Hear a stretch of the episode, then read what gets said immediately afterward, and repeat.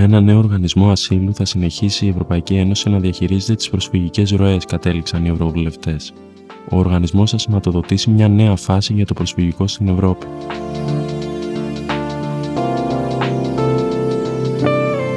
Ο οργανισμός αυτός θα διαθέτει ενισχυμένες εξουσίες για τη διευκόλυνση της συνεργασίας μεταξύ των κρατών μελών και τη σύγκληση των προτύπων για το άσυλο.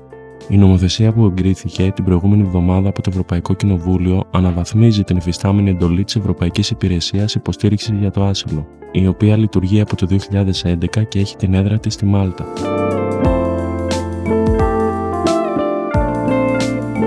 Ο νέος οργανισμός θα παρέχει επιχειρησιακή και τεχνική συνδρομή στα κράτη-μέλη.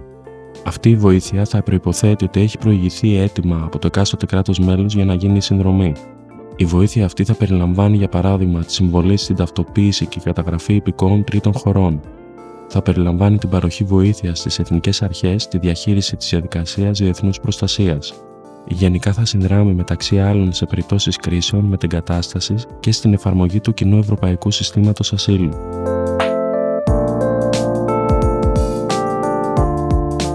Ο οργανισμός θα είναι επίσης επιφορτισμένος με την ανάπτυξη επιχειρησιακών προτύπων, αναλύσεων και κατευθυντήριων γραμμών, καθώς και με την κατάρτιση σε θέματα ασύλου.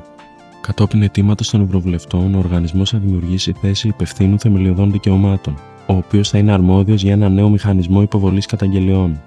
Ο υπεύθυνος θεμελιωδών δικαιωμάτων θα διασφαλίζει ότι ο οργανισμός θα συμμορφώνεται με τα θεμελιώδη δικαιώματα κατά την άσκηση των δραστηριοτήτων του, ενώ θα φέρει την ευθύνη για την προώθηση του σεβασμού των θεμελιωδών δικαιωμάτων στην πολιτική ασύλου της Ευρωπαϊκής Ένωσης.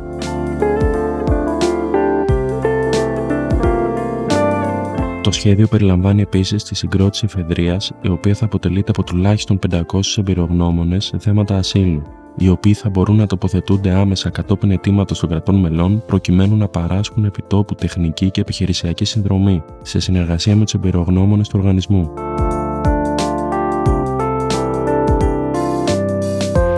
Από τις 31 Δεκεμβρίου του 2023, ο οργανισμός θα παρακολουθεί τον τρόπο με τον οποίο τα κράτη-μέλη εφαρμόζουν διάφορες πτυχές του κοινού συστήματος ασύλου της Ευρώπης, προκειμένου να εντοπίζει πιθανές ελλείψεις.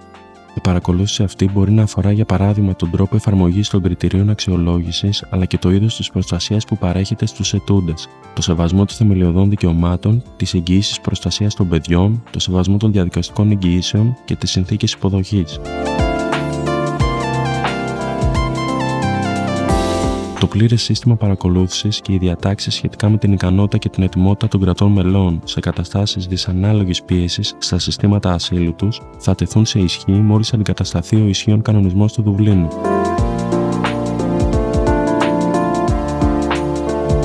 Η Ολομέλεια του Ευρωπαϊκού Κοινοβουλίου στήριξε την άτυπη συμφωνία με τα κράτη-μέλη με 396 ψήφους υπέρ, 92 κατά και 73 αποχές.